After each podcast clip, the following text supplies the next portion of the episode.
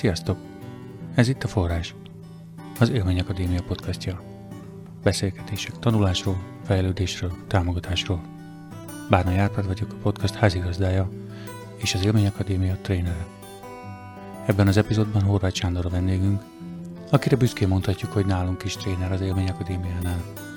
Ahogy más civil szervezeteknél is dolgozik, trénerként, facilitátorként, ifjúsági munkásként. Azért örülök különösen, hogy Sanyival beszélhettem, mert első kézből, saját tapasztalatból tud mesélni arról, milyen hátrányos helyzetű fiatalként felnőni, mi kell ahhoz, hogy valaki át tudjon jönni egy roma telepről, hogy lehet bírni azt, hogyha egy szegregátumban nő föl valaki, milyen értékek vannak ott és milyen kihívások, illetve arról is mesélt Sanyi, hogy milyen hatása van a helyi ifjúsági munkának egy ilyen fiatal életére, mi segít akkor, amikor az élet nehéz kihívásokat hoz, Beszélgetünk Sanyival a magás hatásáról, az Élmény Akadémia True programjáról. Sanyi egy fantasztikus ember, aki inspirációként szolgálhat ifjúsági munkásoknak és fiataloknak egyaránt. Jó hallgatást! Hello, Sanyi! Szia, Árpi! Köszönöm a meghívást. Te vagy a második. Második. Élmény Akadémiából, mert a legeslegelső, a Labanc Dani, ő nálunk tréner, és te is tréner vagy nálunk. Ami miatt nagyon izgalmas lehet az, hogy te hogy látod a világot, meg, meg mit osztasz meg tapasztalatokat, az az, hogy eh, te tőlünk nektekben majdnem mindegyikben ott voltál, ami hátrányos helyzetű fiataloknak tartott programunk, gyermekotthonban nevelkedő fiatalok, meg a romatelepen nevelkedő fiatalok többnyire a résztvevők, és mint tréner részt vettél ilyenekben, részt vettél, mint ifi tréner ilyenekben, részt vettél, mint résztvevő ilyenekben. Tehát elég sok szemszögből látsz egy ilyen programot. Meg uh-huh. aztán van az a nagyobb kontextus, a tágabb kerete a beszélgetésünknek, ami miatt ezek a programok vannak. Hogy van, aki szegénységben nő föl, van, aki nem elégséges támogatást kap a felnövekedéséhez, vagy nem családban nő föl, vagy hátrányos megkülönböztetés éri, és te azt is tudod, hogy milyen egy cigánytelepen fölnőni. Egy elég nagy, nehéz kérdés. Kicsit félve is teszem föl ezeket, vagy hozom ide. És mégis azért így szeretném, hogy, hogy erről is beszéljünk, hogy neked olyan tapasztalatod van a világról, amihez nem férnek hozzá azok, akik nem találkoznak ezzel személyesen. Ez nem, nem annyira beszéd téma. Szlogenek uh-huh. inkább vannak, és mindenféle célokra is használják ezeket a helyzeteket Magyarországon mondjuk így, hogy van kirekesztés, hátrányos megkülönböztetés, szegénység, stb. szociális kérdések, és mégis az, hogy konkrétan milyen ez, milyen így fölnőni, és egyáltalán hogy van ez, hogy te az éjjában tréner vagy, most a Budapesten élsz, szóval ez valahogy az életutad, az szerintem eléggé fontos része a beszélgetésnek. De a legelső kérdés az az, hogy egyáltalán most mit csinálsz, és ha kérdezik, mit mondasz, hogy mi az, amivel foglalkozol? Hát nagyon-nagyon sok mindent csinálok most sok helyen csinálom ugyanazt. Én általában úgy szoktam megfogalmazni magamnak, hogy része vagyok egy nagyon-nagyon-nagyon szuper dolognak, egy nagyon szuper részének a világnak, ami arról szól, hogy közösen azon dolgozunk, hogy hogyan lehetünk hatással arra, hogy egyes emberek élete valahogy valamilyen formában egy, egy jobb irányt vegyen, hogy hatással tudjunk lenni arra, hogy emberek lássanak jó példákat, kapjanak elég támogatást, szeretetet, odafigyelést, meg egy csomó mindent, amiből az lesz majd, hogy valahol valakinek jobb lesz az élete, vagy elindul egy, egy jobb irányba. Mondod, hogy emberek, kik azok az emberek? Kikkel dolgozol? Ugye dolgozom az Élmény Akadémiában, meg dolgozom a Világszép Alapítványnál, dolgozom a Bagázsnál, meg még hasonló ilyen szuper jó civil szervezetekkel, és nagy részt hátrányos helyzetű gyerekekkel dolgozunk. Én is hátrányos helyzetből indultam, vagy indulok. Van egy csomó saját élményem azzal kapcsolatban, hogy konkrétan milyen akár egy cigánytelepen felnőni, és van egy csomó jó élményem azzal kapcsolatban, hogy milyen jó lehet az, hogyha jön egy külsős segítség, vagy akár egy belsős, vagy bármilyen segítség, ami segíthet elindulni, vagy új formában, vagy új oldalról megismerni, meglátni dolgokat például. Mm. Azért is jó, hogy beszélgetünk, mert, mert lehet így kikelni ez ellen, vagy lehet a, a mindenféle rasszizmus megnyilvánulások ellen, a hétköznapi kirekesztések ellen harcosan fölháborodni, ez nem segít. Tehát egy, egy radikálisan gondolkodó valakit, vagy aki, aki nagyon fél azoktól, akik nem olyanok, mint ő, vagy nem ott nőttek föl, mint ő, nem fogod meggyőzni ezzel. Azzal viszont igen, mm. hogyha vagy közel hozzuk azt a, az emberi valóságot, amit ez jelent ma Magyarországon. Mi az, hogy cigánytelep? Szegregátum azt is mondanám, de akkor még nem biztos, hogy értik, de hogy valahogy nem egy ilyen lesajnáló módon, nem egy szőnyeg alá söprő módon valóban beszélgetni arról, hogy ma Magyarországon hogy élnek. Hogy valahogy ezt emberibbé tenni, közelebb hozni ezt, hogy ez mit jelent. És hogy annyira nem szoktunk könnyedén vagy, vagy kényelmesen beszélni ezekről a kérdésekről, hogy nem is olyan egyértelmű, hogy akkor most milyen szót használjak. Jaj, most akkor mondhatom, hogy cigány, vagy nem, vagy roma, vagy akkor ez túl PC, uh-huh. és akkor finomkodok. Te hogy vagy ezzel? Fú, nagyon sokszor találkoztam már ezzel a kérdéssel. Szokták kérdezni tőlem, hogy mit gondolok én, hogy melyik a jobb, a cigány vagy a roma, és mindig én is bajban vagyok ezzel. Nekem igazából tök mindegy. De magamon azt figyeltem meg, hogy csomószor valamiért azt használom, hogy roma bizonyos szituációkban. Aztán rájöttem, hogy valószínűleg azért, mert a cigány szót tudom kötni egy olyan negatív dologhoz, amit azért Magyarországon szeretnek bizonyos emberek használni, mikor lecigányoznak egy-egy embert.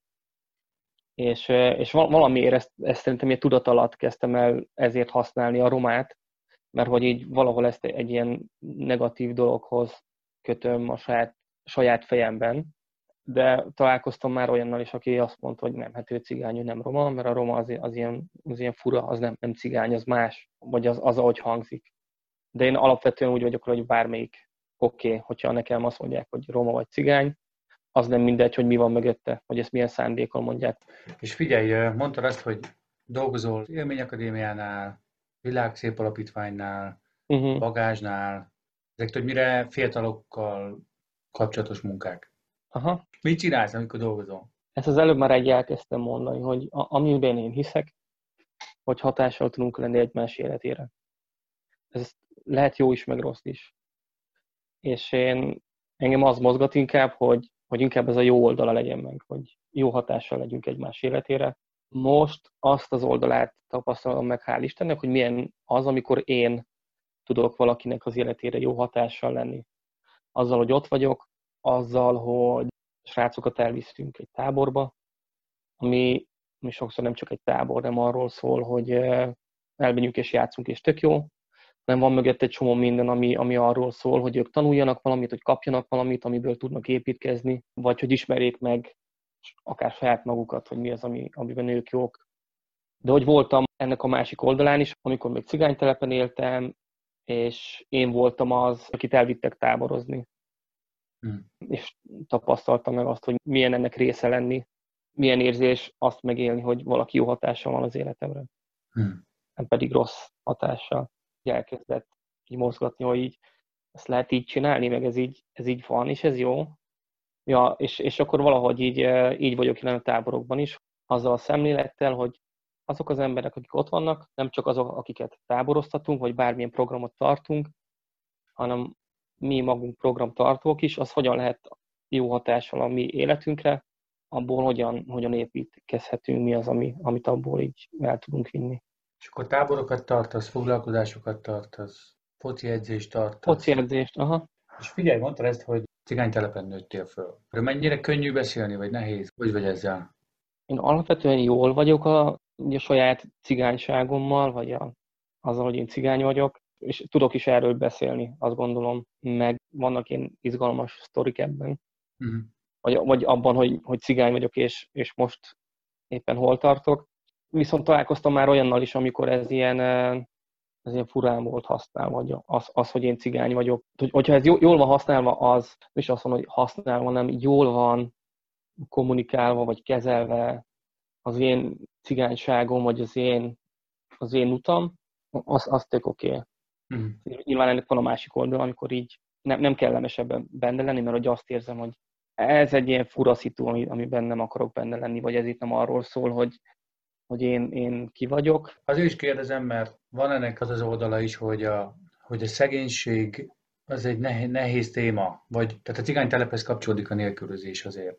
Asszociációként többnyire ehhez negatív gondolatok társulnak, és jókkal, mert nem könnyű élethelyzetben élő emberek vannak ott, és a szegénység önmagában is tud magával hozni olyat, hogy szégyenérzet, vagy sok támadás, vagy megbélyegzés érhet egy gyereket, amikor nincs meg mindene.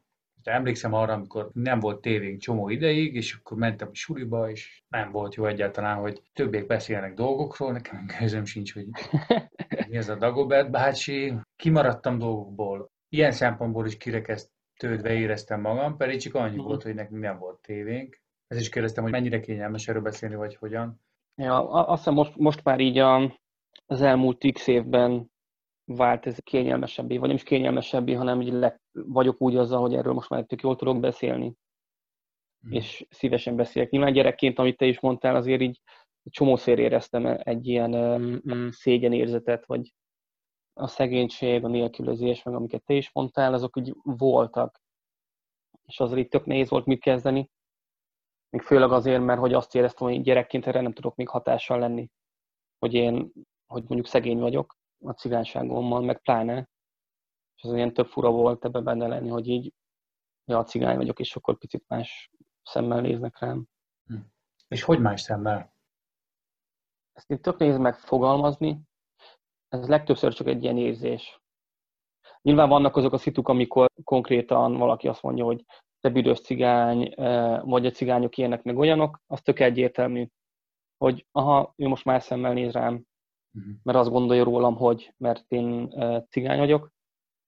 De csomószor ez egy ilyen, egy ilyen érzés, akkor bemegyek egy helyre, vagy emberek között vagyok, és most már tényleg nagyon régen éreztem ezt, mert most már az van, hogy olyan emberek vesznek körül nagy részt, és olyan helyekre megyek, és olyan helyekre járok, ahol így ahol elfogadják azt, hogy én, én cigány vagyok, és, és ez nem egy ilyen dolog, hogy ha ő cigány, hanem ő, ő a Sanyi. De hogy régen tök sokszor volt ez bementem, és egyszerűen éreztem, hogy itt valahogy más szemmel néznek rám, és ezt tök néz leírni.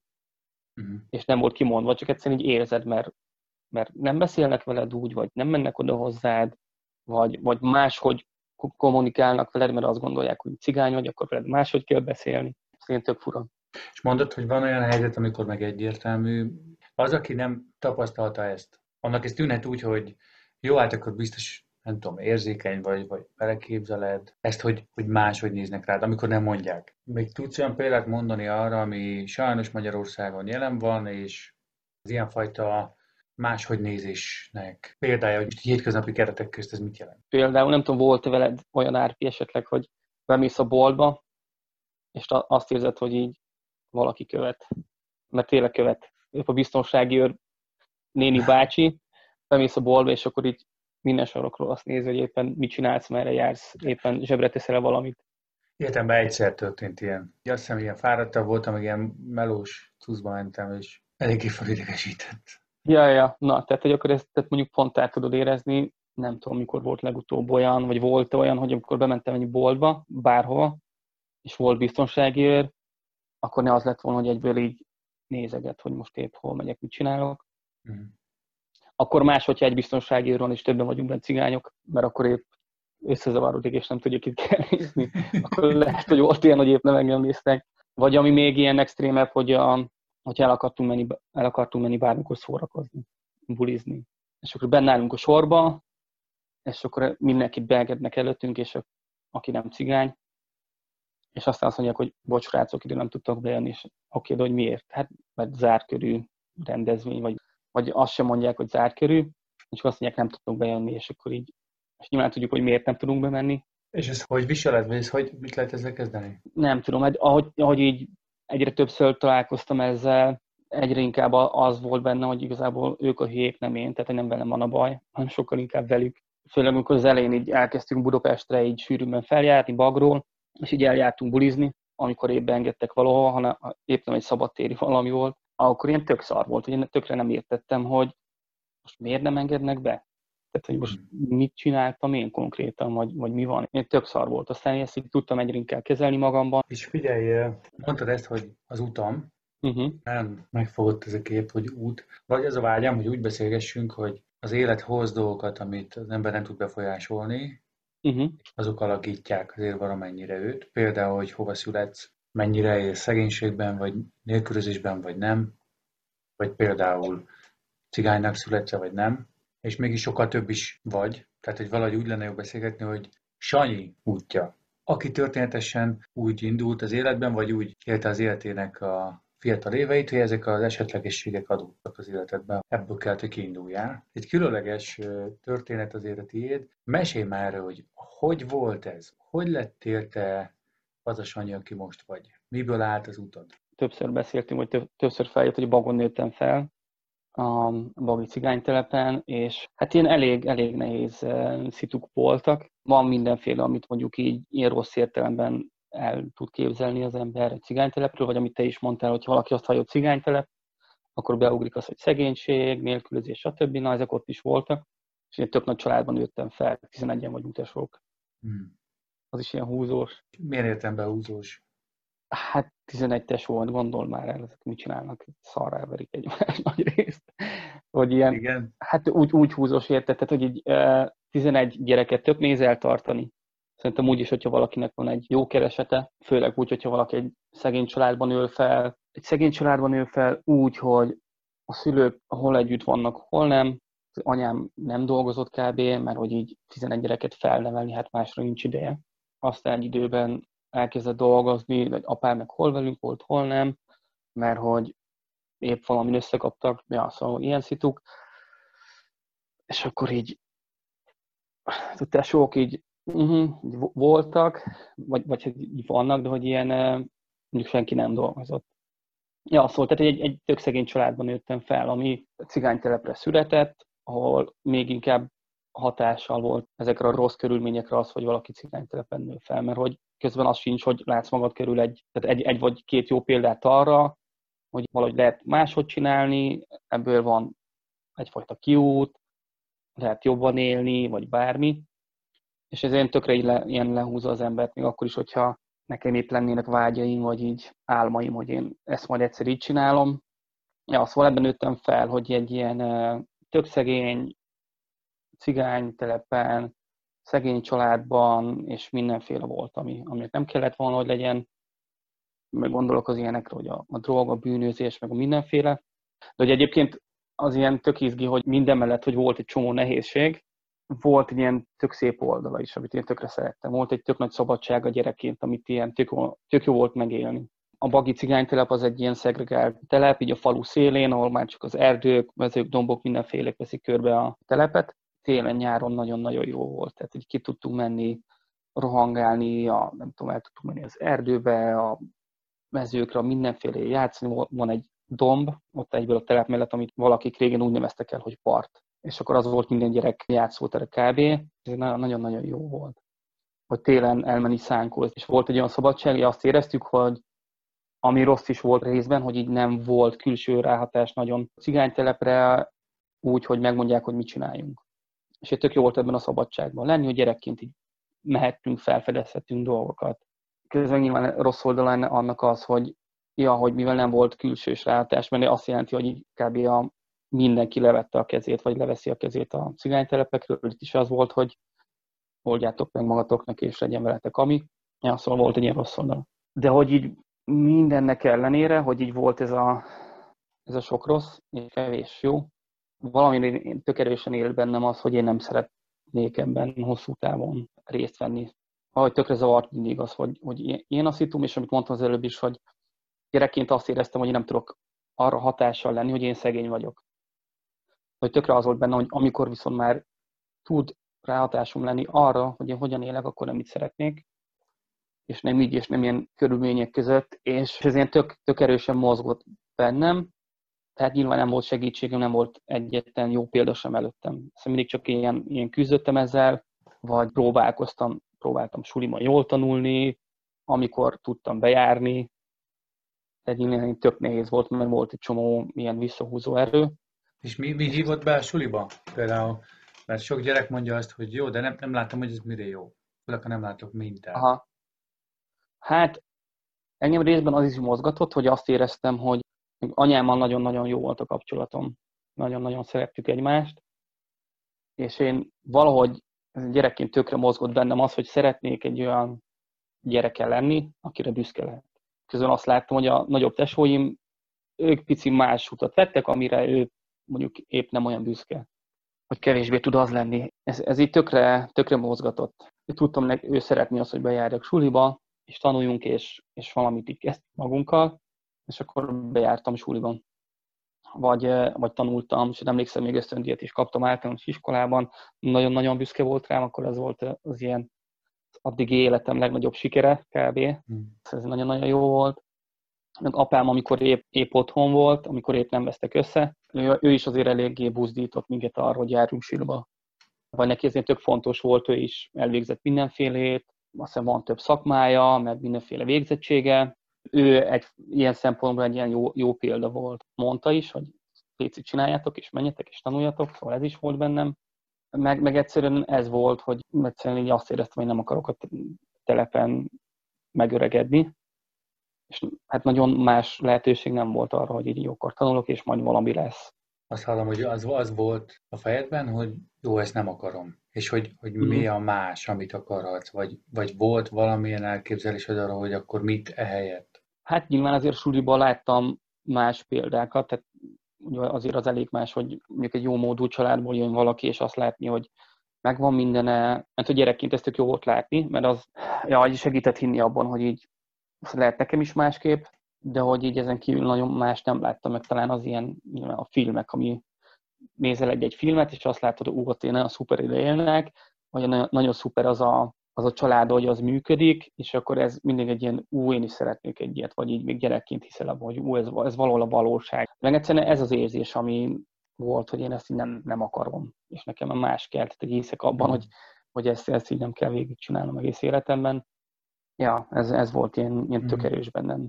Most így visszanézve, ha visszagondolsz, ugye azt lehet tudni a szakirodalomból, hogy a nélkülözés, vagy az elhanyagolás akár, az tud káros lenni a gyerekeknek a fejlődésében. Főleg, hogyha látnak esetleg még erőszakot, bántást, ami, ami előfordulhat a telepen. És abból, amit elmondtál, azért az hallatszik, hogy többnyire anyukáddal voltatok, többet, és a tesók együtt, akik közül valakik nem olyan jó úton jártak. Hanyadik gyerek voltál egyébként? Tizedik.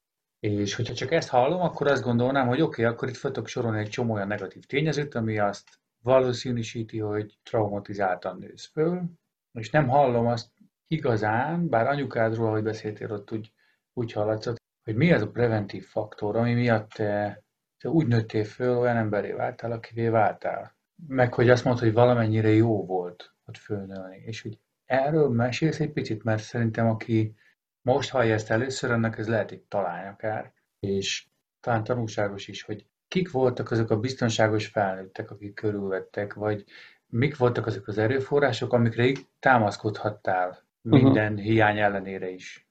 Szerintem ami nekem segített e- ebben a hitemben megmaradni, vagy így motiváltnak maradnom abban, hogy én ezt majd idővel tudom másképp is csinálni, meg máshol, az a, az a szeretet.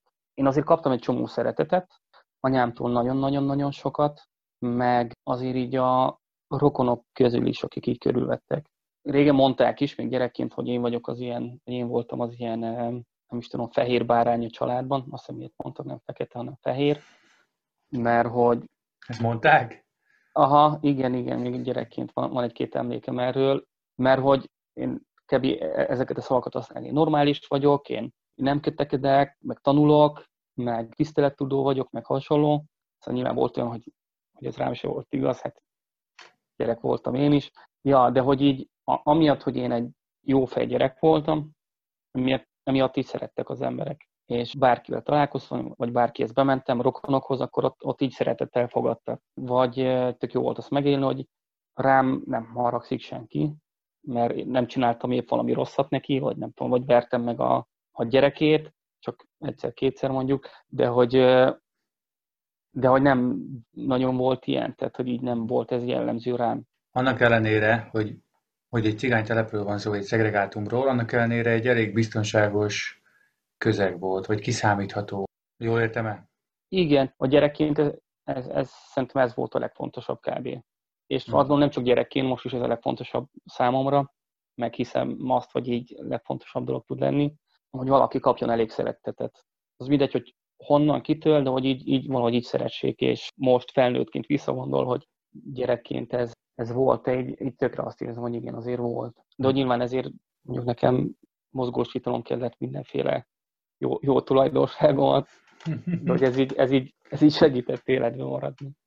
Mondod ezt, hogy szeretet. Hogy csinálták, vagy mit csináltak ők jól? Hogy szerettek jól? Mert, mert ez elég nagy fogalom. Azért is kérdezem ezt, mert ez egy elég fontos példa, amit megosztasz. Hogy talán sok szülő aggódik, amiatt nem tudok megadni mindent a gyerekemnek. Na hát, az édesanyád nem tudott megadni mindent, az biztos.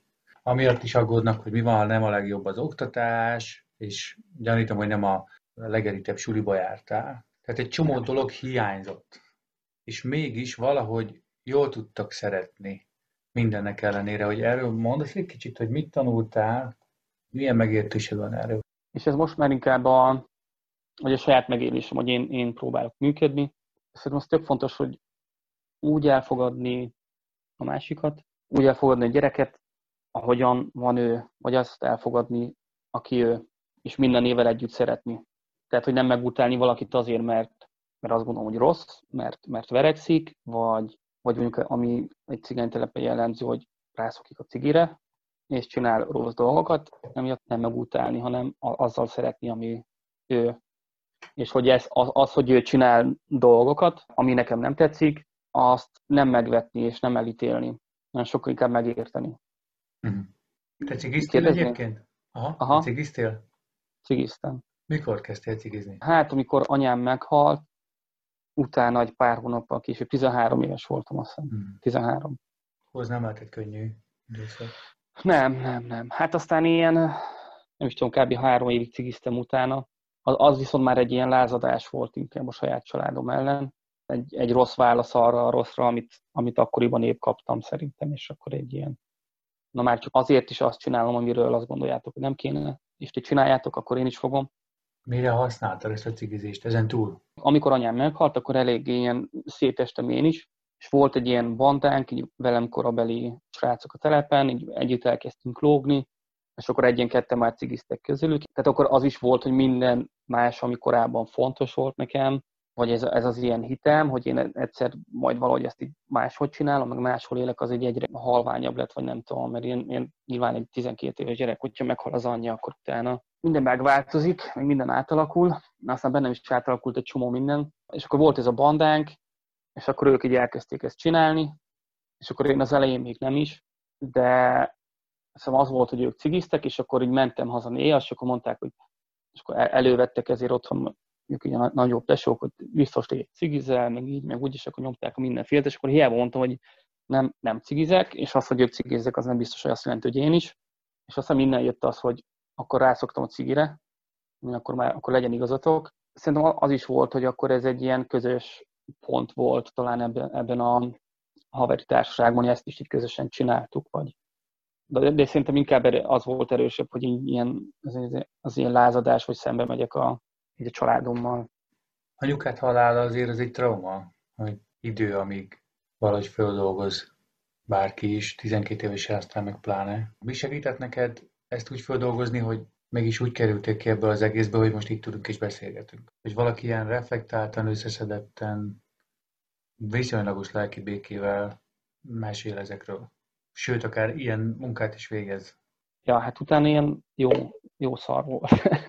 mi, miután anyám meghalt, utána tehát mondtam, hogy bennem is egy csomó minden átalakult, vagy így ilyen tök nagy trauma volt, meg így minden, ami előtte motivált, az így azután kevésbé, vagy így az, azokat így kezdtem elveszíteni, de, de hogy azért ott, ott is volt az, hogy voltak emberek, akik, a, akiktől még így kaptam szeretetet. Uh, nyilván azt, azt az űrt, amit anyám hagyott, vagy azt a szeretetet már nem tudtam soha senkitől, ez mindig egy ilyen tök nagy hiány volt az életemben, de közben mégis voltak rokonok, vagy, vagy a barátok például.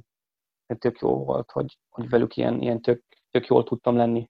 Ilyen, mm-hmm. ilyen mhm. tök jó barátságot kötöttünk emberekkel, vagy, vagy ott a, az ottani barátaimmal, azt nyilván csináltuk utána együtt hülyeségeket, mint a, elkezdtünk cigizni, aztán nyilván volt egy időszak, amikor elkezdtem is hüvezni, tehát volt, voltak ilyen részei az életemnek. Hát aztán ugye ez volt kb. három évig, amikor belecsúsztam ezekbe a dolgokba, meg így kezdtem eléggé ilyen elengedni a, a mindenféle hitemet, meg reményemet azzal kapcsolatban, hogy majd én egyszer innen akár elkerülök, vagy kitörök, vagy lesz egy jobb életem.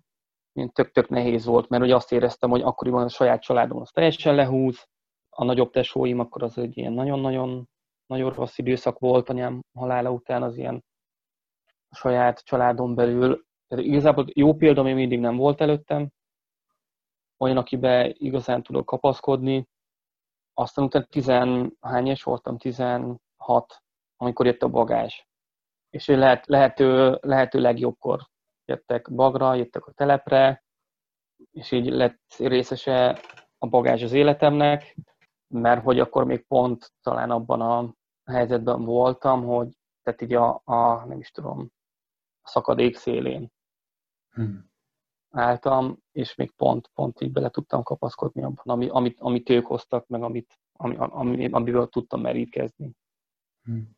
Aki még esetleg nem találkozott vele, a, a Bagás ugye ez egy civil szervezet, amit ugye a Botemő indított el, és Emőnek valahogy az volt a, az útja ezzel, hogy pártfogóként látta, hogy milyen nehéz visszatalálni a társadalomba konstruktív módon, és egy idő után ott hagyta a pártfogó felügyelői munkáját, és ehhez alapított egy szervezetet, ami konkrétan a bagi telepen élő emberek helyzetét igyekszik javítani közösségfejlesztéssel. Ezt lehet így összegezni? Aha. Remélem őt is meg tudjuk hívni majd, beszélgetni. Nem csak, hogy jött a bagás, hanem a legjobbkor, az utolsó pillanatban kvázi a szakadék szélén uh-huh. egy olyan intervenció, vagy egy olyan külső segítség, ami nagyon jól jött annak a kamasz srácnak, aki, aki te voltál. Miután meghalt édesanyád, a család viselt ennek a hatásait, hogy eléggé egyedül lehetél ebbe, és akkor egyszer csak jön egy civil szervezet, akik nem a telepen élnek, és úgy tudnak bejönni az életedbe, hogy valahogy ezt mondod, hogy olyan impulzus volt, ami jó irányba hatott rám. Erről mesélj majd, ez, ez mi? Az volt, amikor a a bagázs elkezdett tevékenykedni a telepen, akkor én még otthon laktam abban a házban, ahol felnőttünk, tesóimmal, és az volt, hogy amikor anyám meghalt, akkor apám visszaköltözött, de hogy ő aztán utána ilyen tök szar viszony volt a közt és a nagyobb tesóim között, ilyen egyetlen értés mindenfélében. Aztán apám így elköltözött, és az egyik idősebb nővérem lett a gyámunk négyünknek, tehát akik még a kiskorúak voltunk, és akkor pár évig jó volt a gyámunk, és akkor 16 éves voltam, kb. pont betöltöttem a 16-ot, amikor jött a bagázs, és nem sokkal később a nővérünk is lemondott a gyámságról. Ami azt jelentette, hogy utána egy hónapra gyerekotthonba mentünk négy tesómmal, és nem három tesómmal. Hány évesen? 16 voltam akkor. 16 évesen bekerült a gyermekotthonba. Aha, öcsém volt 15, meg a két nővérem 7. Ja, szóval meg hát ugye, amit az előbb mondtam, hogy akkor már így volt az, hogy ilyen, hogy hitemet, meg reményemet elengedtem, vagy így nem is elengedtem, hogy elvesztettem inkább, és aztán még volt ez is, de hogy akkor már közben volt a bagázs. Hát ők egy ilyen nagyon-nagyon új világot hoztak be, szerintem nem csak az én életemben, hanem a telep életébe is. Szerintem volt egy csomó jó minta, rengeteg tudás, rengeteg elfogadás, megértés, őszinteség, támogatás, meg mindenféle, ami, ami ahhoz kell, hogy emberek egy cigánytelepen elkezdjenek hinni abban, hogy, hogy így van jóság a világban, meg, meg én is elkezdjek hinni abban, hogy még mindig kikerülhetek a, a telepről, és, és egy idő után, amikor már így teljes egészében én irányítom a, a saját életemet, vagy felelek érte, akkor egy arra van lehetőség. És mondtam az előbb, hogy épp a szakadék szélén álltam, az, azt éreztem, hogy így reménytelenség, teljesen egyedül éreztem magam, kilátástalanság, olyan szeretet hiánya, tehát egy mindenféle volt már, ami ilyen tök demotiváló, vagy ilyen lehúzó erő, vagy erők, aztán jött egy csomó jó ember a bagázson keresztül. És hogy jöttek? Megjelentek, és akkor mondtak, hogy ja, hello, jöttünk Budapestről, és most csináljuk ezt meg azt, vagy ez így, ezt hogy képzeljük el? Hát ugye az volt, amit te is mondtál az előbb, hogy az emő pártfogóként dolgozott Bagon, a telepen is ugye az ő megéléséből, vagy saját élményeiből, amiket a telepen szerzett, látta azt, hogy sokkal több kell annál, mint hogy ő lejár, és heti egy alkalommal egy-egy embert pártfogol, és utána jött az, hogy szerveztek egy nyári tábort. Ez egy ilyen kéthetes nyári tábor volt, Budapestről csomó egyetemista lejöttek és tartottak egy kéthetes nyári tábort a telepen. Ők a, a suliban aludtak, azt hiszem a sulitóran mhm. termében, és ők jártak ki a, a telepre programot tartani. Az ilyen tök, tök fura volt az elején. Itt van egy csomó ember, mit csinálnak itt, mit akarnak. Az itt tökre segített a dologban, hogy emőt egy csomó ember ismerte. És volt egy elfogadás abban, hogy ők valami jó szándékkal vannak itt, nem, nem pedig épp felmérik a helyzetet, hogy épp mit csinálnak a cigányok, és éppen mi rosszat tesznek. Mert aztán voltak ilyen teóriák is akkor, hogy nők azért vannak itt, hogy megfigyeljenek minket, meg uh-huh. utó, utólag ilyen, ilyen vicces, de hogy akkor nem tudom mennyire volt. Ja, szóval hogy eljöttek azzal a szándékkal, hogy, hogy tartanak egy tábort, és majd ott valahogy együtt jól érezzük magunkat. Meg hogy mondom, emőnek volt ez a megélése, hogy több ember, egy nagyobb dolog kell, hogy elinduljon egy változás.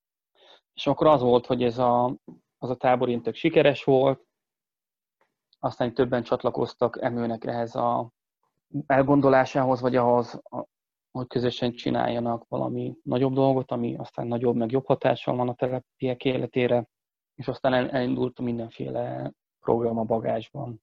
Hogy is volt, amikor még csak ez a nyári tábor volt, ugye akkor még nem volt bagázs, ez volt 2010-ben, akkor csak résztvevőként voltunk ott a programokon. Emőnek egy-két pártfogoltja volt, aki, akit azt hiszem emő bevont a helyiek között, hogy segítsenek ott egy-egy folyamatban.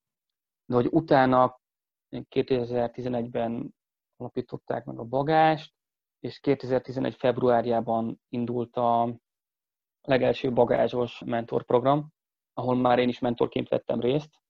És miért csináltad? Mit adott neked ez? Egyrészt nagyon kíváncsi voltam, hogy mi az, amit hoznak ők és kik ők, amikor csak nyári tábor volt és nem bagázs. És aztán ez, ebből a kíváncsiságomból lett az, hogy megismertem egy pár ember közülük, akikkel tök jó kapcsolatunk lett, tök jó barátságok szövődtek. Ott ismertem meg a mostani legjobb barátomat is, Fricit. És szerintem ő elég, elég nagy hatással volt arra, hogy én akkor aktív tagja lettem a bagázsnak, vagy így, így a nyári tábor után még, vagy így felmaradt ez a kíváncsiságom. Így visszatekintve, mit látsz, hogy mit lehetne tanulni az akkor érkező bagástól, meg Fricitől például, hogy, hogy hogy kell ezt jól csinálni, kapcsolódni emberekkel, akik esetleg nem nyitottak feltétlen, vagy olyan fiatalokhoz, akiket simán lehetne kategorizálni, hogy problémás fiatalok, zűrös srácok. Hát, amit ők jól csináltak, és ami miatt engem is megragadott ez a dolog, illetve újra reményt meg hitet kaptam, az rengeteg elfogadás volt, megértés, nyitottság, szeretet, amit én akkor éreztem, és ami, ami engem is bemonzott, ők valahogy úgy érkeztek a telepre, hogy kíváncsiak arra, hogy mi kik vagyunk, és mi az, ami fontos nekünk. Hm. És ez nem egy olyan fajta kíváncsiság, hogy most akkor megnézzük, hogy milyenek a cigányok, mert, mert hallottunk róluk dolgokat, és akkor az így lehet, hogy izgalmas, vagy megnézzük, hogy tényleg igaz-e. Nem egy hanem, hanem, a turizmus. Igen, igen, igen. Tehát, hogy oda mondjuk, megbökjük a cigány gyereket, ah, ez, ez mozog, ez, ez él, meg tényleg milyen szegények, úristen, néz már. Igen, Tehát nem igen, ez... igen. Aha. Hanem, hanem tényleg arra volt a kíváncsiak, hogy kik vagyunk mi úgy, úgy igazából, és hogy mi az, mi az, amire szükség van. Mert hogy az tök egyértelmű volt, hogy valamire tökre szükség van a telepen. Miből láttátok ezt, hogy, hogy tényleg rátok kíváncsiak? Szerintem telepen élő ember valahogy könnyebben veszi észre azt, hogyha valaki őszinte vele vagy sem. Szóval az jut eszembe arról, amit mondasz, hogy azt tapasztaltam, amikor a gyermekotthonban dolgoztam, hogy azok a gyerekek, akik bántalmazók közökben nőttek föl, vagy traumatizálók közökben nőttek föl, azoknak egyrészt van ez a magasabb szorongási szintje, feszültség, ami miatt azért valamennyire mindig résen vannak, hogy jön a bántás valahonnan, másrészt meg nagyon kifinomul az érzékelő képességük arra, hogy ki hogy érzi magát, mit gondol, mik a szándékai, mert sokkal több múlik nekik ezen, hogy hamarabb észrevegyék uh-huh. mások szándékait. Egy gyermekotthonban meg az is van, hogy még úgy is jó kell, hogy olvasd többiek szándékát, hogy változik a közeg. Betesznek egy csoportba, vadidegenek közé, stb. Tehát ott is sok az ember, akivel vagy. Telepen meg, ahogy mondtad, ott meg ennek egy talán egészségesebb formája, hogy egyszerűen nagy közösségben nősz föl, és sok ember reakcióját tapasztal, sok emberrel vagy interakcióban napi szinten. Tehát van egy fenyegetettségérzés is, ami miatt van egy nyomás, hogy fú, így olvasd jól az emberek szándékát, mert sok múlik uh-huh. rajta, bánthatnak. Másrészt meg van egy sokkal tágabb család, egy nagyobb közösség, aki nevel, akiknek bejársz a házába, a rokonok, tágabb rokonság, ami egy városban már nincs, és lehet, hogy egyszerűen jobb leszel így ebben. Na igen, igen, pont erre gondoltam én is. Folyamatosan napi nap küzdeni kell dolgokért, a mindenféleért, főleg egy kis közösségben. Mindenkit ismersz, mindenkit láttál már mindenféle szituációban, meg mindenkinek a mindenféle arcát, és tényleg ott az van, hogy folyamatosan izmozni kell az emberekkel azért, hogy, hogy most én vagyok olyan, nem, nem, most te vagy olyan, most én vagyok olyan, most ki a Jani. Azért ilyen, tényleg ilyen kifinomultabb lesz az, hogy az emberekben, hogy, hogy ki milyen arccal van ott épp, vagy milyen, milyen jelenléttel. És szerintem a bagásban is ez volt, hogy tökre lehetett érezni, tök egyértelmű volt, hogy ők milyen jelenléttel vannak ott, és az, és az egy ilyen tök őszinte volt szerintem, meg egy csomó megértés és elfogadás. És téged mi vonzott bele? Az elején tényleg az volt, hogy azt éreztem, hogy tök jó emberek vesznek körül, mikor épp a, a bagás projekt én vagyok, és, és ez lehet, hogy csak nekem itt személyesen az az, az elfogadás, a megértés, meg ez a, ez a szeretet, amivel, amivel jelen voltak, az így nagyon-nagyon magával ragadó volt, meg ilyen hívogató, hogy akkor, akkor megyek és részt veszek egy-egy programon, és szerintem pont ezért jelentkeztem mentornak is. Amikor volt az első mentorprogram, akkor talán csak ezért mentem el, mert hogy azok az emberek voltak ott, akiket előtte valamiért megszerettem. És akkor az volt, jó lesz egy ötnapos képzés, és akkor tök jó, mert hogy velük leszek együtt. Ugye tök izgi volt, amikor elmentünk a képzésre, fokozatosan szembesültem azzal, hogy ja, hogy itt ennek lesz egy ilyen tök komoly oldala, hogy mentorálni kell embereket, ja, meg ja, ez, ez most akkor egy mentor program, és akkor, ja, akkor mentor leszek, és akkor mit jelent ez, hogy mentor, meg mentorál? Tök izgi volt. Bevonzott az, hogy emberekkel kialakult jó kapcsolatod, és hallottad, hogy ők, uh-huh. ők mhm. lesznek autók, akkor menjünk. Nagyon vicces utólag visszagondolva, hogy amikor én először hallottam, hogy majd a bagázsnál lesz egy mentorprogram, és lesz egy képzés, és az egyik telepi srác, aki akkor az emőnek még a párfogoltja volt, mondta, hogy majd megy, és akkor így kiképzik, és akkor mentor lesz, vagy nem tudom, és hogy leszek a mentorátja, és akkor és akkor azt hiszem akkoriban már volt az X-faktor, vagy nem is tudom mondani, de akkor most mit, mit énekel, meg táncolni kell, vagy mit kell csinálni és, mondta, hogy ja, ja, majd így valamit megtanítok nekem, én meg megtanítom azt neked, és akkor így, mondom, jó, hát ez most így el, elég fura. És aztán a Patrice volt az, aki akkor még is az emőnek a pártfogoltja volt, hogy akkor is mondta, hogy mentor lesz, meg nem tudom, és akkor mondtam neki, hogy figyelj, ez, ez tényleg ilyen, hogy így énektánc, és nem, nem, ezt mondta, ez teljesen másról fog szólni, még ő sem tudja, de hogy majd így valahogy így kapnak képzést, és akkor majd itt a, a gyerekeket, meg a, a fiatalokat kell valahogy segíteni. És azt hiszem, ő, ő kérdezte meg, hogy akarok egyébként jelentkezni mentornak, mert hogy ő azt hiszem, majd akkor megkérdezi az emőt, vagy valami ilyesmi volt. És akkor így, így lettem mentor a bagázsnál. Ugye először azt hittem, hogy akkor majd így mentorál leszek, ahol megtanítanak táncolni, énekelni, aztán majd így nyomat segítem valahogy, a, valahogy segíteni kell a gyerekeket. Aztán hosszú távon arra jöttem rá, hogy nekem nem csak az kell, hogy így egy program az így jó legyen, vagy azt mondani, hogy tök jó, mert segítünk embereknek, és akkor ezt meg ezt csináljuk, hanem az egyik legfontosabb volt nekem mindig, hogy ezt milyen emberek csinálják. Ők milyen szándékkal meg milyen jelenléttel próbálják csinálni. És itt is ez volt, hogy folyamatosan azt éreztem, hogy rész akarok lenni ennek a közösségnek, mert nagyon-nagyon-nagyon-nagyon szuper emberek voltak benne. Meg hát aztán így egyre inkább elkezdtem hinni abban, hogy, hogy tök jó az, amit csinálunk, és tökre éreztem a hatását annak, hogy wow, ez ilyen nagyon-nagyon-nagyon jó, személy szerint nekem is, mert egy csomót tanultam, egy csomó mindenben fejlődtem, sokkal elfogadóbb lettem. Volt egy csomó olyan mint amely példa előttem, a bagázson keresztül, egy csomót tanultam. Hmm. Ezek így elindítottak, meg tartottak bent. És mi az, amit még mondanál, hogy még ez volt mérföldköve vagy formálója az utadnak? Több mérföldköve is van a, az én utamnak.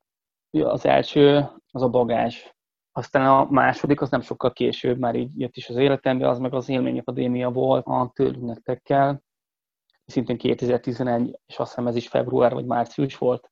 Biztos mm. emlékszel, is ott igen, voltál. Akkor, akkor szerveztük, igen. nem sokkal a mentorképzés után, ami szintén egy ilyen,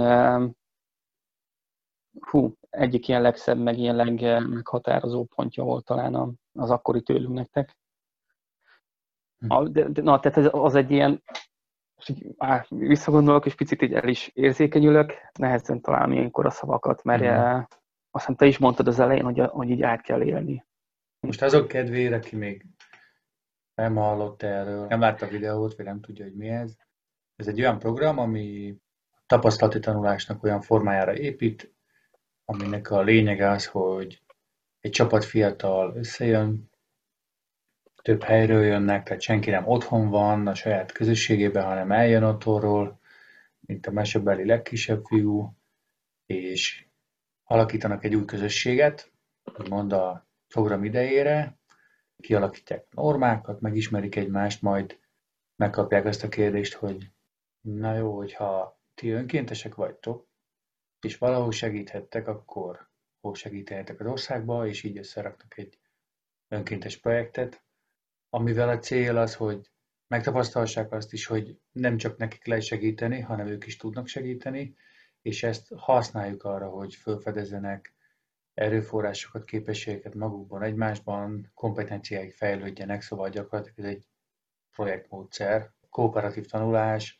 tapasztalati tanulás történik gyakorlatilag itt, és azért, hogy ez tudjon történni, ez egy négy modulos program szokott lenni általában, egy csapatépítő alkalom, egy tervező alkalom, az önkéntesség és a lezárása ennek. Tehát ez olyan 16 nap körülbelül, amíg a végére ér ez a csapat. Ennek az útnak is egy nagyjából 3-4 hónap. Szóval egy elég intenzív élmény, meg nagyon új, amit hát nehéz is elmondani, hogy na gyere a tőlünk nektekre. Tehát így gondolom, amikor fölhívtalak, Emő megadta a számot, hogy jöttök bagról, akkor ezt így nehéz volt átadni, hogy, hogy miért eszik, vagy isszák. Ja, ja. Mi motivált részt venni, és mi az, ami miatt azt mondod, hogy utólag visszatekintve azért érte meg, mert, és azért is érzékenyülsz el, vagy mondod azt, hogy aki nem volt ott, az nehezen tudja elképzelni. Nem, tiéd a szó. Mi motivált volna RP? Hát a tanulás, meg a izé, a fejlődés, nem tudom, egy 16 éves telepis látszott, mi motivál? Na jó, nem, nem ez motivált. Még frissen a mentorképzés után volt, amikor Gyemő felhívott, hogy figyelj, van egy program, lehet menni önkénteskedni, és akkor ilyen, ilyen tök jó lesz, és akkor keresnek résztvevőket, és és próbáltam mondani, hogy hát nem, mert hogy hát én most nincs kedvem, mert hogy így fáradt vagyok, meg mondjuk most jöttünk az a mentorképzés, meg akkor picit volt benne, hogy ilyen fáradtság is, talán meg az, hogy jó, most, most jöttem az egy ilyen táborból vagy képzésről, és akkor most az így oké okay volt. És akkor Emű akkor már jól ismert engem, és akkor mondta, hogy így, hát de, de tök jó lesz, mert izé, ennek innen-onnan lesznek csajok, és akkor, és akkor mondtam, jó, hány embert kell, mit is mondtál? Valami ilyesmi volt, és akkor, és akkor mondta, hogy hat ember kell, és akkor másnapra találtam hat embert, és akkor elmentünk, és akkor ez, ez, volt, ez volt a motivációm, hogy, hogy akkor lesznek csajok, és akkor majd lehet csajozni. És miért maradtál benne? Meg mire mondod azt, hogy sokat adott? Vagy milyen tanulás történt ott neked, jutólag visszanézve? most már nagyon-nagyon sokszor emeltem ki azt, hogy mennyire fontos számomra az, hogy igazi elfogadást meg éljek meg így a saját életemben, az gondolom mindig is fontos volt számomra, meg, meg szeretetet, és meg, meg azt, hogy valaki, hogy, hogy valakik hisznek abban, hogy én valamit tudok jól csinálni, és hogy én képes vagyok arra, hogy önállóan megszervezzek programot, azt megtartsam, és aztán abból tanuljak. Tehát teljesen új volt még nekem. És nem csak azért, mert előtte nem szerveztem még programokat, hanem egyszerűen nem éreztem azt, hogy valaki őszintén hisz abban, hogy én képes vagyok dolgokat megcsinálni, és hogy kezembe mer adni egy tök nagy felelősséget. És nem csak nekem, hanem hozzám hasonló fiatalnak, ilyet nem, nem éltem meg korábban. Ott éreztem életemben igazán azt először, hogy tényleg teljes körű felelősséget kapok bármi iránt. Ebben a felelősségben az volt benne, hogy ti képesek voltatok azt mondani X fiatalnak, hogy mi hiszünk abban, hogy ti ezt jól tudjátok csinálni, mi hiszünk abban, hogy van egy csomó tudásotok, amit ebbe bele tudtok tenni. Ez a, ez a fajta elfogadás, amit ott kaptunk tőletek, arra még nem volt példa korábban előtte a, a saját életemben. Ami a tőlünk nektekben szerintem nagyon-nagyon szép és csodálatos és egyedi, az, az nem az a módszer, amivel dolgozunk, hanem a kerete, meg a lehetőség, amit nyújt. Rengeteg lehetőséget nyújt arra, hogy egyénileg fejlődjünk, meg olyan találkozások születnek, meg olyan megértések, ami máshol nem, nem igazán, vagy nem nagyon, hogy, hogy összehívtok X fiatalt, teljesen mások, mindenki más, a közegek is, amiből jönnek, és mindenki egyénenként is más. Például azt mondjuk a rákospalotai lányokkal, mi bármikor találkozunk, arra nem volt túl sok lehetőség. Vagy ha találkozunk, akkor egy olyan szemmel, hogy mint ahogy én is oda mentem, hogy akkor majd be lehet csajozni.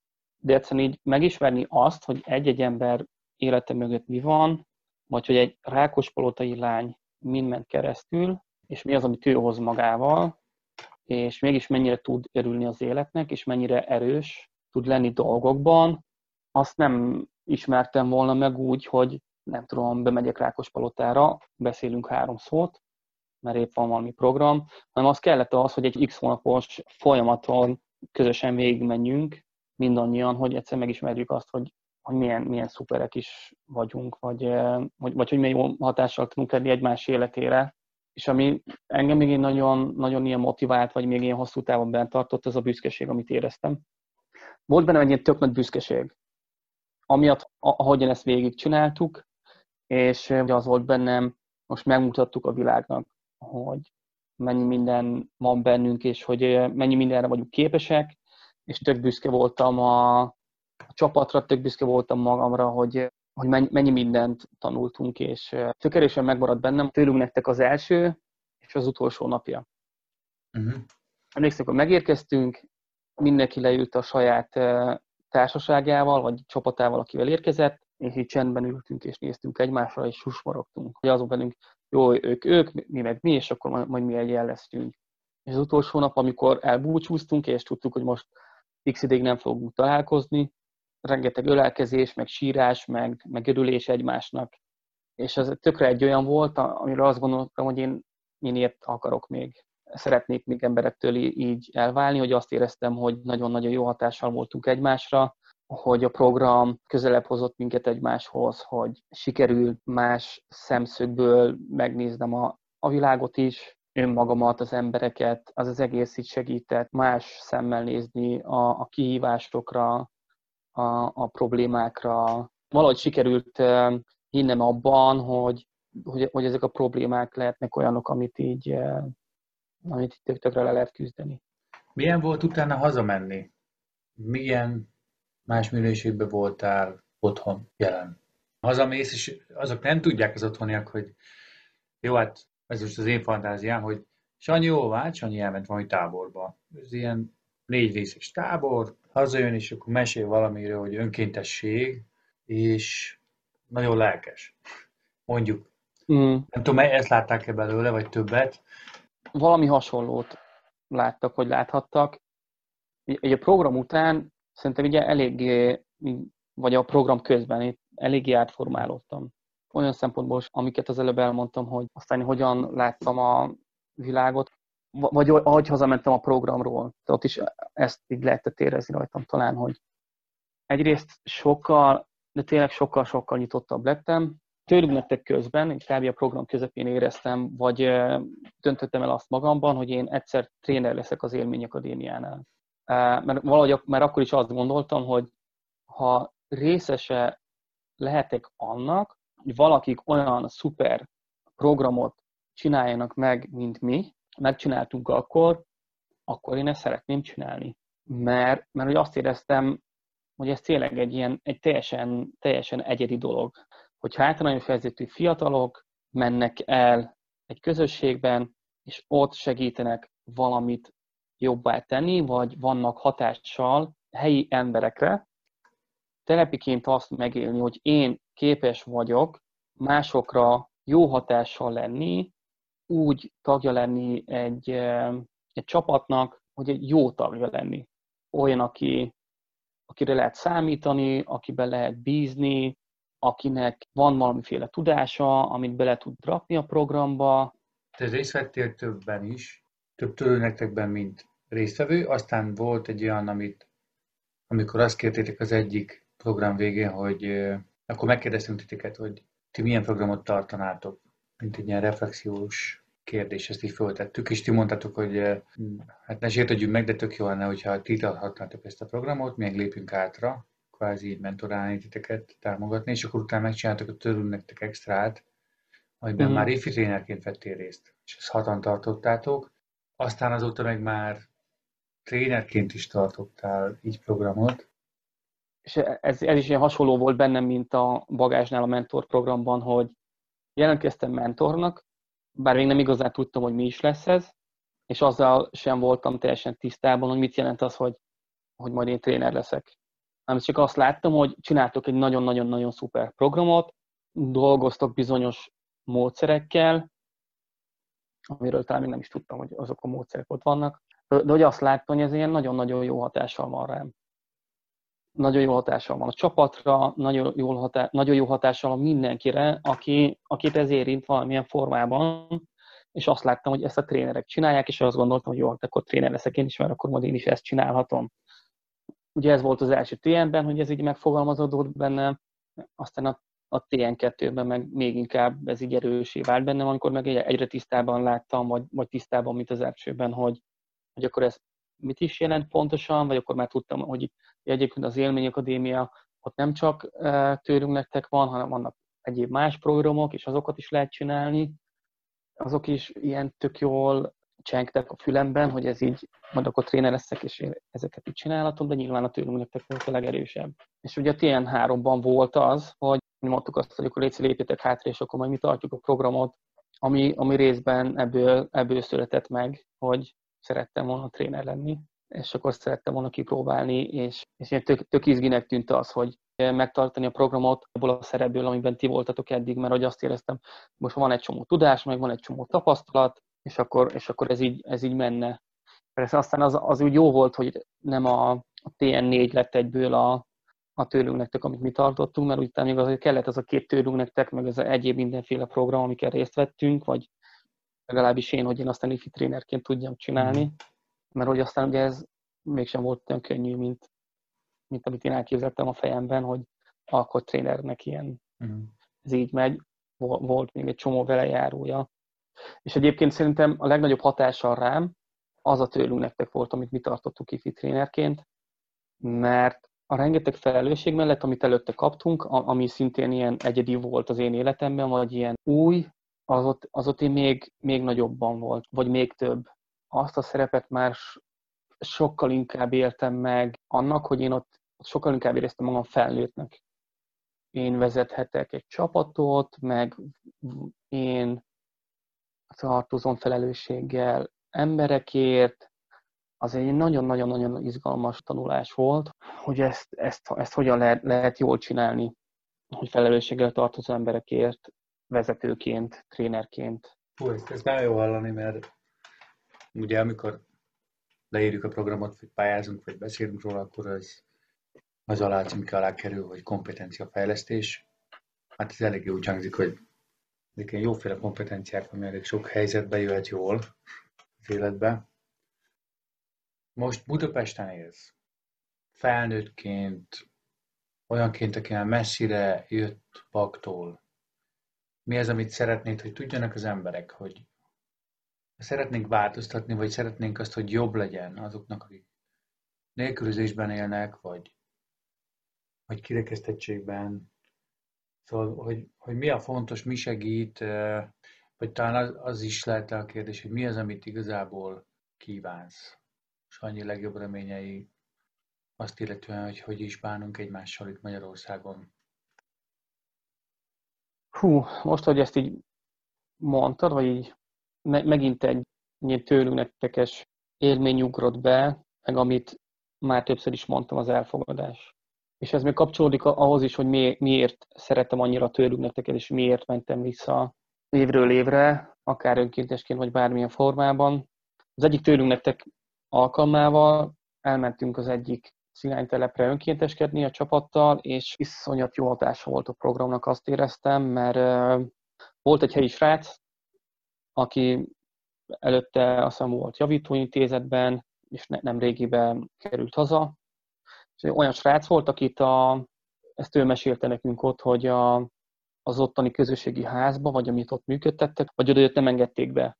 És hogy azt mondta, hogy igazából ő sem tudja, hogy miért, csak amikor megy, akkor így, akkor így nem engedik be. Folyton elküldték. És akkor ő volt az, az a egyik helyi ember, aki minden egyes nap odajött, segített mindenben, száz százalékig megbízható volt, mindenben támogatott minket, ami, amiben tudott, és egy ilyen, egy nagyon szerethető, egy nagyon jó fej, egy tök értelmes ember volt. Hogy amikor ezt mesélte, akkor, akkor neki nem volt munkája, otthon volt, volt egy gyereke, akit egy ilyen ideje nem láthatott, és hogy ő sem tudta igazán, hogy mit kezdjen magával, tök szar volt megélni, hogy a gyerekét nem láthatja, de hogy egyszerűen nem tudott mit kezdeni ezzel, vagy nem tudta, hogy hogyan tegyen meg lépéseket, mert hogy a, a gyerek anyukája valamiért így nem engedte. És akkor nem sokkal a, a program után, ahogy eljöttünk Monorról, így felhívott, mesélte, hogy a helyi szervezet segített neki munkát találni, a helyi szervezet neki is besegít dolgokban, önkéntesen eljár, eljár programokra, meg segít ott helyi szinten, és van munkája, és felvette a gyerekével a kapcsolatot, és e-, ezekről ilyen nagyon-nagyon-nagyon büszkén mesélt. És azt kellett ahhoz, hogy elmenjenek az ő közösségébe hozzá nagyon hasonló közegből jövő emberek, és tartsanak programot, és akkor megismerkedjen velük, és egyszerűen azt lássa, hogy a szintén cigány srácok tudnak nagyon-nagyon szuper dolgokat csinálni, mert hogy képesek rá, és hogy van egy csomó ember, aki őket mondjuk támogatja. És ennek volt egy olyan hatása, hogy az a hely, ahol őt nem engedték be korábban, ők segítettek munkát találni neki, azon a helyen ő elkezdett besegíteni a helyi programokban önkéntesen, és adott neki egy akkora motivációt, meg löketet, vagy valahogy valami ott, valamit ő kapott ettől a programtól, hogy aztán így fel tudta venni a gyerekével a kapcsolatot, vagy tudta, hogy mik legyenek a, azok a lépések, amik ebben segítenek. És egyszerűen csak az kellett hozzá, hogy emberek lássák őt, meg ő is magát más szituációkban, ami, amire eddig nem volt lehetősége. Ez is egy ilyen nagyon, egy olyan erős élmény, ami aztán ilyen megtartotta tőlünk nektekben, és válasz arra is, vagy ami nekem egy ilyen erős reményem, hogy ez a megértés meg a nyitottság afelé, hogy adjunk lehetőséget embereknek arra, hogy megmutassák azt, hogy, hogy mi van mögöttük, hogy próbáljuk megérteni őket. Mint, mint ahogy itt is volt az ő esetében, hogy látták, hogy ő egyébként egy nagyon megbízható és egy nagyon jó ember, és aztán ilyen más szemmel tudtak ránézni ott helyi szinten is. És tök szuper lenne, hogy egy ilyen tökerős reményem, hogy egy, egy olyan elfogadó társadalomban élni, ahol, ahol fontosabb az, hogy, hogy, hogy mi van az emberben, vagy, vagy milyen az ő személyisége, mint, mint az, hogy elsőként mit gondolok róla. Akár azért, mert cigány, vagy azért, mert van valami ilyen hátrányos helyzete, vagy valahogy ilyen tök jó lenne e, előbb megérteni embereket, meg az ő körülményeit, mint sem mondjuk ítéletet hozni, vagy ítélkezni, vagy ha valaki azt látja egy gyereken, hogy ő rossz, és ferekszik, és kötekszik, és, és bántja a társait, ahelyett, hogy azt feltételezzük róla, hogy ő mennyire rossz, és, és nem szeretjük, és utáljuk, és, és vidd innen, tök jó lenne mögé látni, hogy, hogy mi van mögötte, mert egy olyan gyerekről beszélünk, aki egy cigánytelepen nőtt fel, akit bántalmaztak a szülei, bántalmaztak a tesói, meg mindenki bántalmazza maga körül, akkor tőle senki ne várja el, hogy ő majd simogatni és ölelgetni fog másokat. Uh-huh.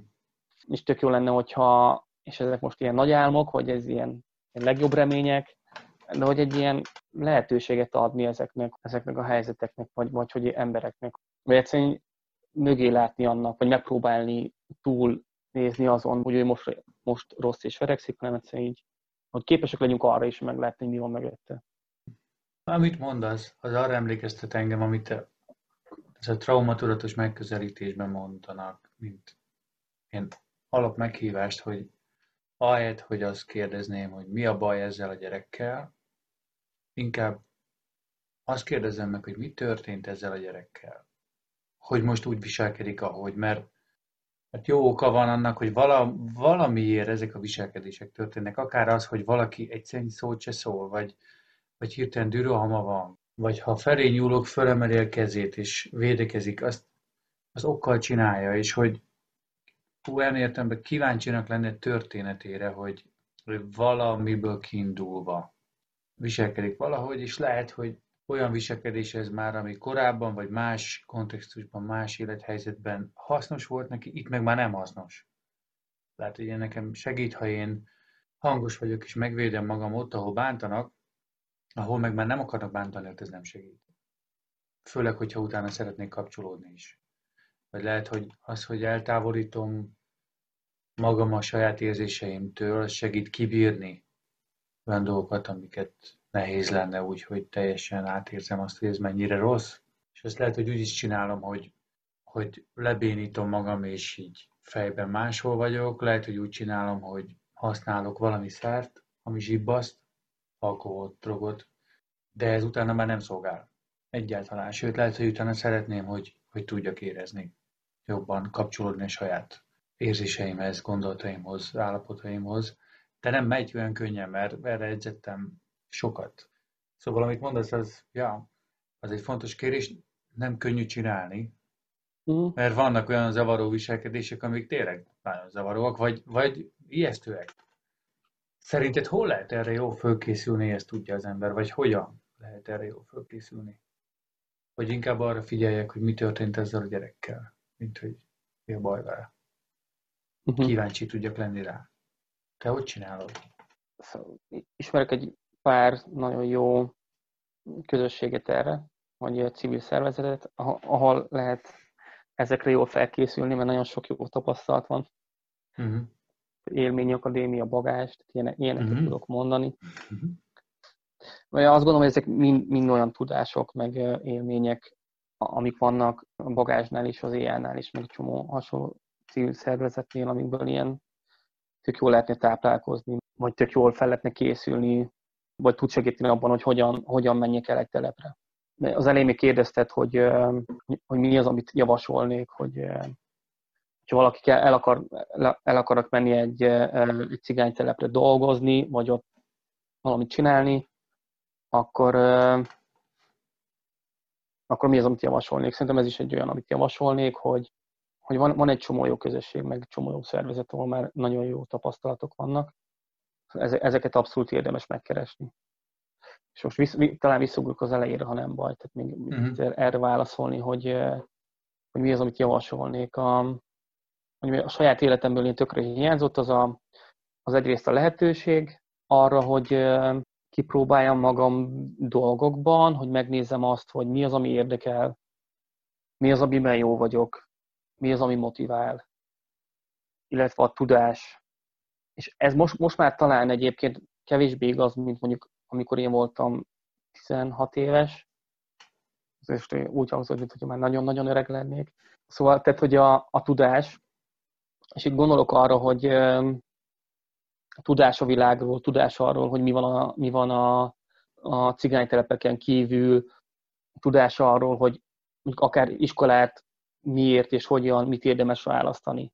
Emlékszem, amikor én gyerek voltam, akkor mindenki azt mondta, majd hogyha egyszer befejezem a nyolc általánost, és hogyha egyszer tovább tanulok, ha, akkor mindenképp valami szakmát szerezzek, mert hogy annak van értelme, és hogy, és hogy ne érettségizek, mert az minek, hát azzal kitörölhetem a seggem. Ezt, ezt mondták olyan emberek, akiknek szintén nem volt tudásuk arról, hogy mivel jár, vagy mit, miért érdemes.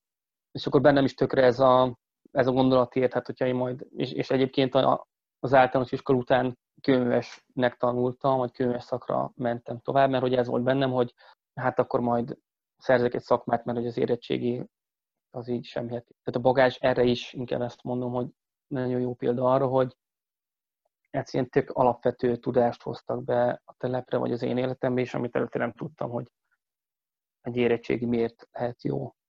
Vagy ha leérettségizek, akkor utána milyen lehetőségim vannak még, vagy például azt se, azt se tudtam, hogy egyetemre csak érettségével lehet menni. Ja, szóval ilyen, ilyen hasonló tudások például nem, nem voltak, és, és most már mivel ennyire ilyen kinyílt a világ a, a nem tudom, mondjuk az interneten, meg az okostelefonok, meg most mindenkinek van mindenféle ilyenje, e, ezeken keresztül most már itt több, több infó jut be a telepekre, de szerintem ez is egy ilyen tök dolog még most is, ami hiányzik, és, és így javasolnék, hogy ha valaki el megy egy cigánytelepen dolgozni, vagy el akar kezdeni ott egy munkát, akkor a tudás is a lehetőség, ami, ami, ami nagyon-nagyon fontos tud lenni. Mert mondjuk, hogyha én nem, nem veszek részt a mentorprogramban, és aztán nem megyek el a tőlünk nektekre, és aztán nem csinálok még ezerféle programot a, a bagázsal, meg a mindenfélével, vagy, vagy nem próbálom ki magam, vagy hogyha ezekre nincs, nincs lehetőségem, akkor, akkor attól nem tudom még mindig, hogy én mit szeretnék csinálni, vagy nem jövök rá arra, hogy engem mi az, ami, mi az, ami érdekel, és mi az, amiben jó vagyok, vagy mi az, amiben hiszek egyáltalán. Ismerős kérdés, ugye, hogyha nem tudjuk, hogy hogyan, de valami csoda történik a világban, és így, így a legmerészebb álmaid is valóra válnak. Valahogy hirtelen megszűnik az összes gond és, és probléma, és valahogy olyan helyzetbe kerül mondjuk bag, amit úgy igazán kívánnál neki, de te erről nem tudsz. És egyszer csak így elmész bagra, mit tudom én, mondjuk ez nem tudom, 5 év, 10 év múlva van, és hirtelen azt fedeznéd föl, hogy wow, az, amit mindig kívántam bagnak, az egész településnek, és a telepnek is, az így megvalósult, sőt, akár még, nem tudom, még jobb is a helyzet, akkor neked mi mesélne arról, hogy, hogy már így rendben vannak a dolgok, jól mennek a dolgok? Ami tök erősen van bennem, az az ilyen, az az ilyen egyenlőség a világban. Tök jó lenne valahogy azt megélni, hogy így a származástól, nemtől, mindentől függetlenül egyenlőek vagyunk. Ezt miből látnád? Bagon például abból látnám, hogy a telep nincs uh, szegregálva, kirekesztve, vagy az, vagy az ott élők, hogy uh, tehát, hogyha beérnék a cigánytelep elejére, akkor azt látnám, hogy egyrészt már nincs cigánytelep, ami azt is jelenteni, hogy le vannak aszfaltozva az utak, van közvilágítás, mert hogy az, az, azzal azt érezni, vagy az azt jelenti, hogy akkor a cigánytelep az, az így valahogy egy, egyé vált, vagy így a, a faluval, nem pedig egy külön, külön dolog, ami ilyen, ilyen kirekesztett világ, vagy, vagy valami hasonló, és ezek az ilyen kézenfogható dolgok. Hogy azok az emberek, akik ott laknak, ők ezt egyébként e, megtanulták megbecsülni. Megbecsülni azt, ami, amit kaptak. Szerintem az egy tök nagy érték lenne. Ja, tehát hogy, hogy megbecsüljük és vigyázzunk arra közösen, amit, amit kaptunk az élettől, a világtól, amit, amit vagy egymástól. Ja, tehát hogy valahogy ha a telepre beérek, beérek akkor nem az, nem az tűnik fel, hogy nyomor és szegénység van, hanem azt látni, hogy ott emberek jól vannak. Egymással, egymás közt, egymásért. De nyilván az, hogy aszfalt meg közvilágítás van, az, az, az még kevésbé fontos ahhoz, hogy mondjuk az emberek, az emberek hogyan vannak ott, vagy hogyan vannak jelen. És ezt miből látnád, hogy jó vannak? Azt nagyon adnám, hogyha megszűnne a drog például. Uh-huh. Designer drogok? Aha. Ja. Néha, amikor lemegyek, akkor látok 12-3 éves gyerekeket beállva, és ez nem olyan jó. Uh-huh.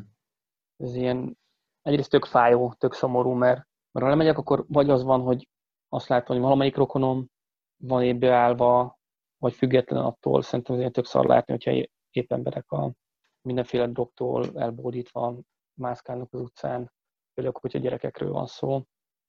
Ja, és azt szerintem ilyen tök szar, az meg pláne egy ilyen rossz, hogy, a, hogy, hogy egymást teszik tönkre ezzel, mert hogy mondjuk helyi dílerek nyomják ezt, hogyha ez szűnne meg, aha. Uh-huh. Uh-huh. És figyelj is, ezek, ezeket a lelkileg elég nehéz dolgokat. Mi segít bírni? Például ezt, hogy visszamegyek, és ezt látom. Tudok abban hinni, hogyha nekem volt lehetőségem erre, vagy hogyha nekem sikerült az, hogy hatással tudtam lenni a saját életemre, nyilván kellő támogatással, meg segítséggel, akkor ez nekik is menni fog, illetve azért nem, nem csak ezt látom.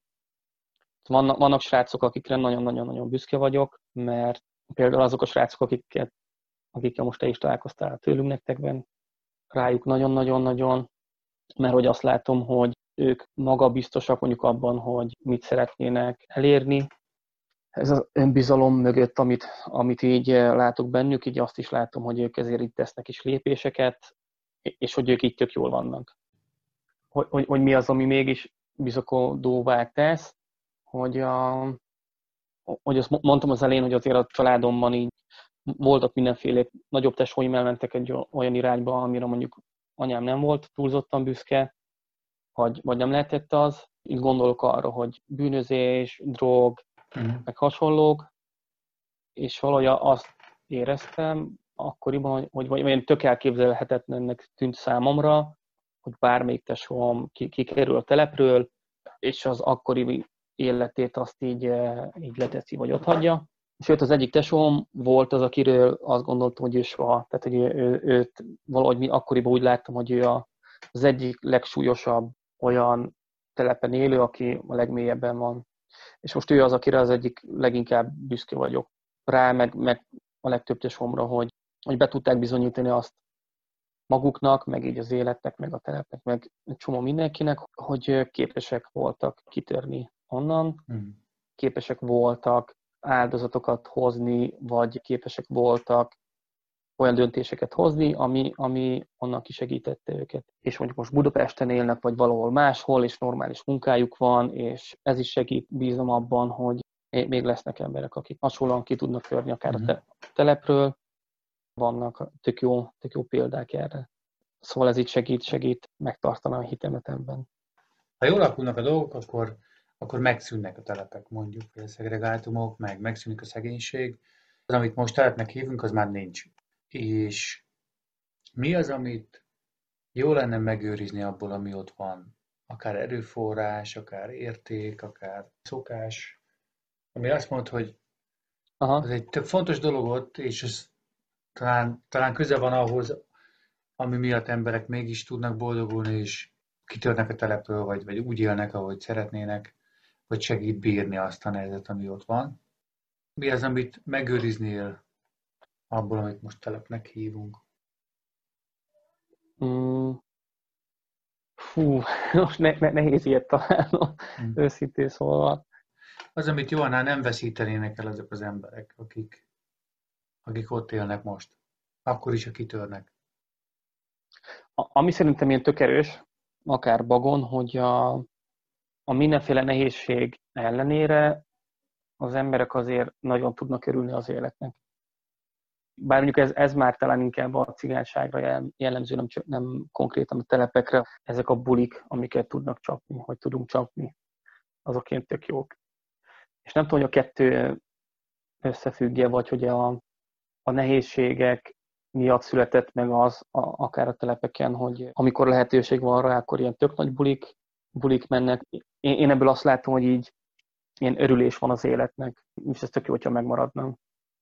Uh-huh, uh-huh. Hogyha az ilyen fontos, meg jó dolgokat tudnánk így ilyen formában akár így értékelni. Azt akartam még kérdezni, hogy eh, ezek tudnak kényes témák lenni, vagy ne, nehéz felhozni is, meg viszonyulni ehhez, hogy te hogy vagy ezzel, vagy mit mondanál annak, aki zavarba van, hogy rákérdezzen, ne kérdezzen, eh, merre kíváncsi lenni, vagy inkább ne.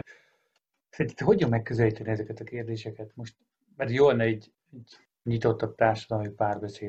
Sok területen szeretnék változást, és ahhoz vagy kezdjünk tudni beszélgetni ezekről a dolgokról. A cigányságot érintő témákra gondolsz meg a... Hát, a itt összemosódnak dolgok. A cigányságot érintő témák, vagy Magyarország bármelyik szegényebb régióját érintő témák, a drog problémák Magyarországon, az alkohol probléma Magyarországon, ez egy az alkohol kérdés, az, az egész országot érintő kérdés, és most valahogy tudtuk beszélgetni ezekről, vagy följött egy-kettő. Vannak ilyen meggondolatlan odavetett mondatok, vagy félénkségből föl nem tett kérdések. Sokszor ilyen kérdések kerülnek a szőnyeg alá.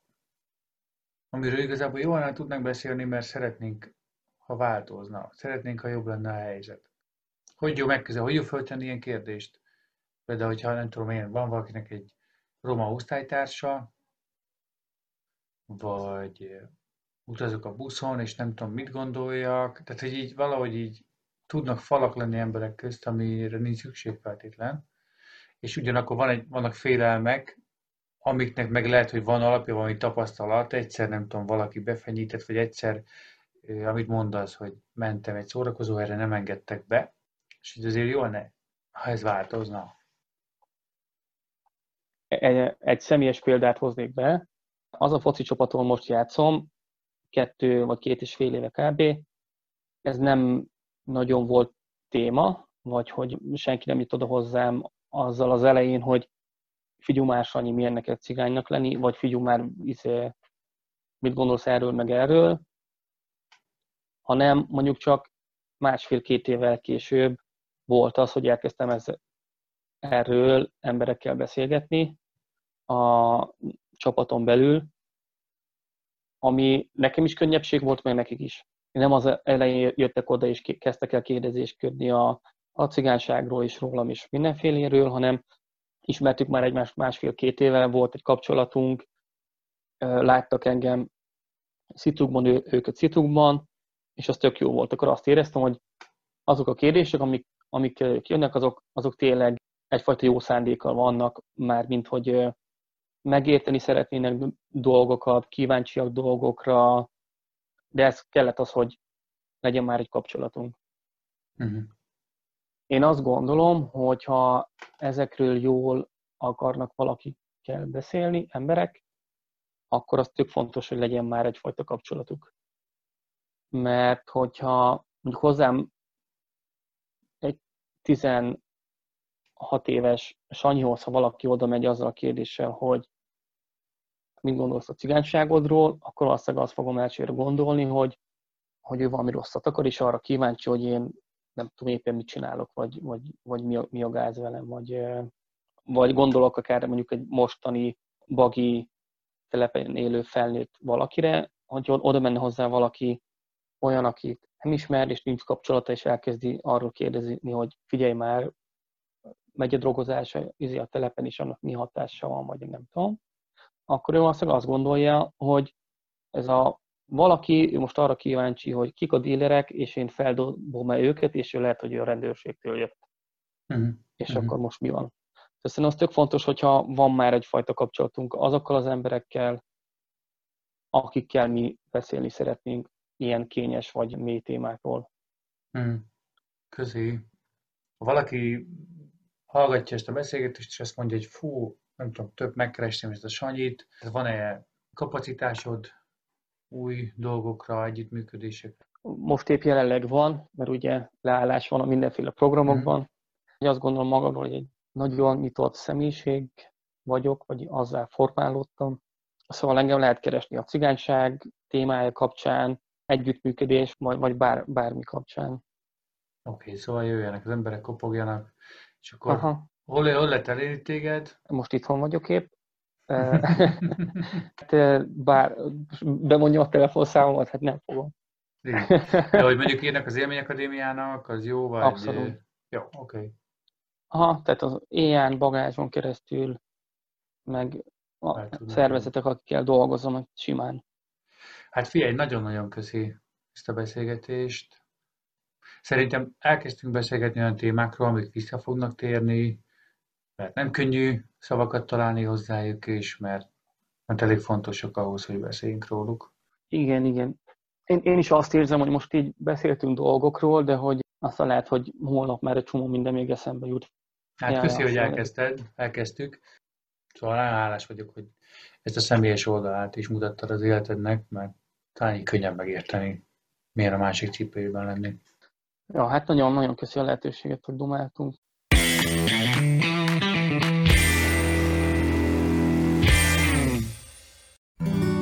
Köszönjük, hogy meghallgattad a podcast ezen epizódját. Reméljük hasznosnak találtad, és ha szeretnél, fel is iratkozhatsz a YouTube csatornánkra, vagy a podcast platformokon követed a podcastot, úgy lásd az új epizódokat, és belehallgass a régebbiekbe. Ha szeretnél visszajelzést küldeni, azt is örömmel fogadjuk, ahogy a vendégek és a témák iránti javaslataidat is. Köszönjük, hogy velünk voltál. Várunk vissza legközelebb is.